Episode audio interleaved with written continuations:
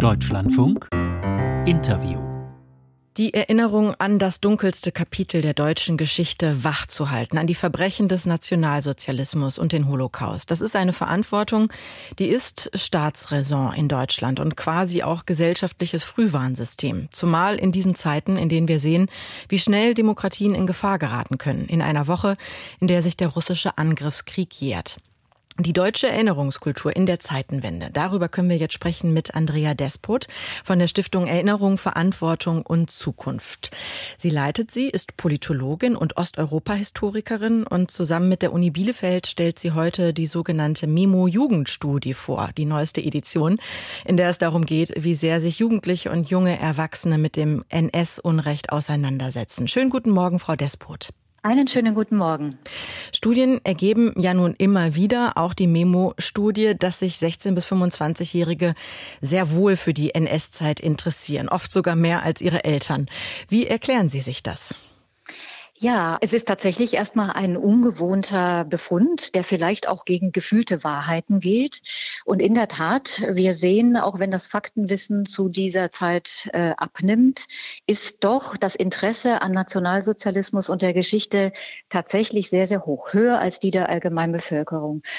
Ich erkläre mir das erst einmal so, dass ähm, die jungen Menschen, die ja 1998 bis 2007 geboren sind, also 16 bis 25-Jährige, nun aus dieser zeitlichen Entfernung heraus auch nochmal einen eigenen Blick, einen generationellen Blick auf diese Geschichte werfen und sich ihre eigenen Fragen stellen. Mhm. Bevor wir dazu kommen, welche das sind, kann das auch sein, dass Sie da einfach auch ähm, vielleicht einen unbefangeneren Zugang haben, weil Sie nun definitiv nicht schuld sind ähm, an der Vergangenheit, aber Verantwortung tragen für die Zukunft? Das ist sicherlich ein Teil äh, der Antwort, äh, auch wenn wir wissen, dass ich nenne das ähm, das Familiengedächtnis, auch das schwindet und lässt nach. Das heißt, sie befragen innerhalb ihrer Familie ihre Urgroßeltern oder Großeltern leider nicht in dem Maße. Das ist auch ein Befund, äh, den wir herausgefunden haben. Aber in der Tat, sie haben einen frischen, einen ja zwar verantwortungsvollen Blick, aber eben keinen so verstrickten Blick auf diese Geschichte.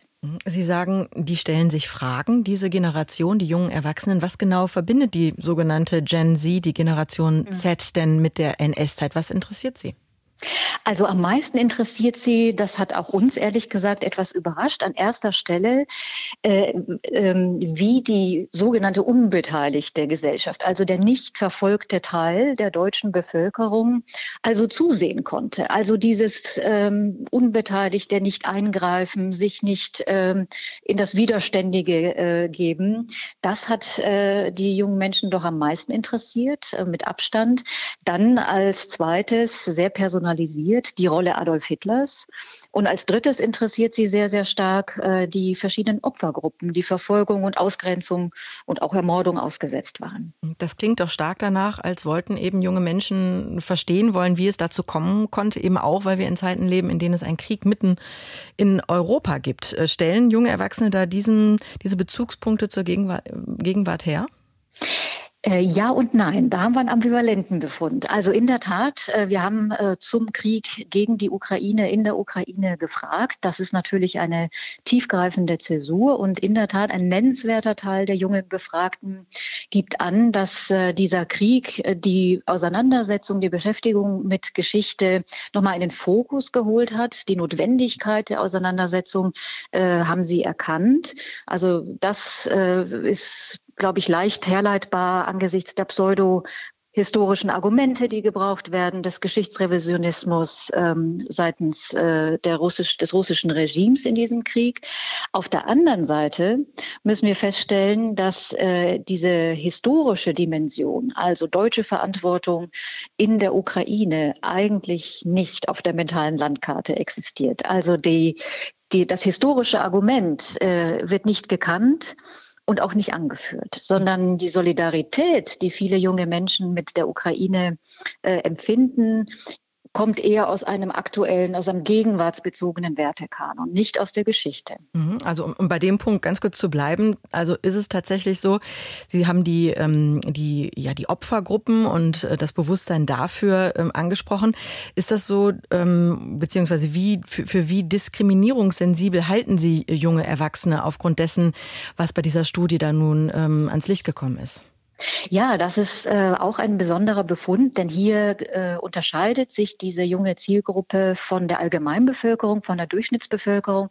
Äh, unsere Befunde zeigen, dass die jungen Menschen diskriminierungssensibler sind. Ähm, also ein nennenswerter Teil ist, äh, empfindet es als besorgniserregend über das Ausmaß der Diskriminierung und Ausgrenzung. Also sie haben aus einer Gegenwartsposition heraus, ähm, wo sie sich mit Ausgrenzung, Verfolgung, Diskriminierung aus unterschiedlichen Gründen und Merkmalen heraus äh, beschäftigen, haben sie eine Sensibilität die sie, die rückwirkt auf die Befassung mit Geschichte oder umgekehrt die Auseinandersetzung mit Geschichte sensibilisiert sie in der Gegenwart. Mhm. Aber eine Verankerung des Täterbewusstseins, im Kontrast, habe ich Sie da richtig verstanden, die ist nicht ausgeprägt vorhanden in, in, in dieser Altersgruppe.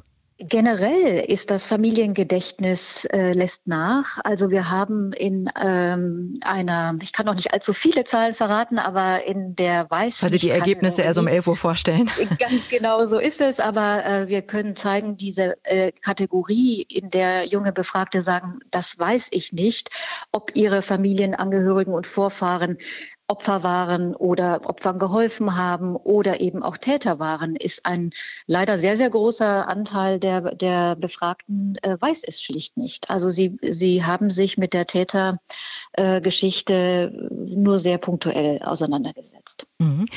Da gibt es ja nun These und Gegenthese zu, inwieweit die öffentliche Erinnerungskultur eben den gesellschaftlichen Blick auf den Ukraine-Krieg äh, prägt. Also ob man zum einen vielleicht auch ähm, etwas zurückhaltend war in den ersten Monaten seit Kriegsbeginn, ähm, was Waffenlieferungen betrifft. Das ähm, es ist ja eine, ein Fakt, den wir in, in Deutschland auch messbar an Statistiken äh, gesehen haben. Und auf der anderen Seite eben auch das starke Gegenargument, dass wir gerade aufgrund unseres historischen Verantwortungsbewusstseins äh, liefern müssen. Ähm, welche These schlägt sich denn da bei jungen Menschen stärker durch? Haben Sie da, haben Sie da, haben Sie da schon eine These oder ein, ein Ergebnis? Ja, das Ergebnis ist äh, tatsächlich so, dass äh, wie in der Allgemeinbevölkerung auch, wir wissen, dass es da blinde Flecken gab äh, in Bezug auf deutsche Verantwortung. Der Vernichtungskrieg im Osten hat unglaublich stark die Ukraine betroffen und in Mitleidenschaft gezogen mit einem millionenfachen Blutzoll. Also das ist auf der Landkarte, auf der mentalen der deutschen Bevölkerung generell kaum vorhanden. Wir wissen aus einer vorherigen Memo-Studie, dass nur ein Prozent aller Befragten die Ukraine überhaupt benennt als ein Ort, ein Kriegsgeschehen äh, im Zweiten Weltkrieg, sondern die Sowjetunion wird überwiegend gleichgesetzt mit dem heutigen Russland. Also diese historische Dimension fehlt, wird nicht gesehen. Äh, aber nichtsdestoweniger sind junge Menschen auch bereit, Einschränkungen in ihrem persönlichen Leben und im Alltag hinzunehmen aus Solidarität mit der Ukraine. Also der Wertekanon könnte man sagen oder der, der, der Wertekompass ist verankert durchaus, nur eben nicht diese historische Dimension. Da können wir politischen und historischen BildnerInnen aber einsteigen. Mhm. Wie denn? Also bei dem Stichwort blinden Fleck äh, Osteuropa bin ich aufmerksam geworden, aber natürlich auch generell. Was wollen Sie tun? Wie wollen Sie in der Bildungsarbeit etc. dafür sorgen, dass äh, besonders junge Menschen, über die wir ja heute Morgen jetzt sprechen, eben ähm, Erinnerungskultur auch lebendig ähm, erhalten? Ja, äh, wir sehen junge Menschen auch als Trägerinnen und Akteurinnen der Erinnerungskultur, also nicht nur als Konsumenten, sondern Selbstgestaltende. Das ist, glaube ich, ganz wichtig. Also Beteiligung junger Menschen. Wir setzen das um in einer Vielzahl von Projekten, Theaterprojekten, wo äh, junge Menschen auch mit eigenen Mikroprojekten, wenn sie Podcasts oder Filme machen, gefragt sind. Zweitens wollen wir, dass sie, dass das, was wir vermi zu vermitteln haben aus der Geschichte, anschlussfähig ist an ihre Lebenswirklichkeit. Möglichkeiten. Stichwort Diskriminierungssensibilität, da können wir andocken.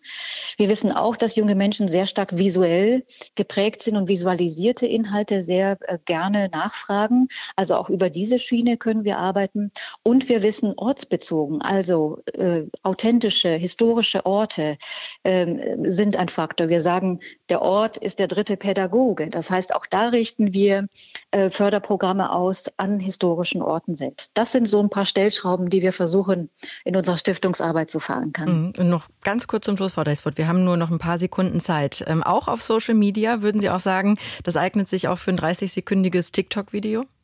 Wir sagen ja in der Stiftung. Bei den jungen Menschen wird das noch nicht so ganz rezipiert. In unserer Umfrage äh, sehen wir das.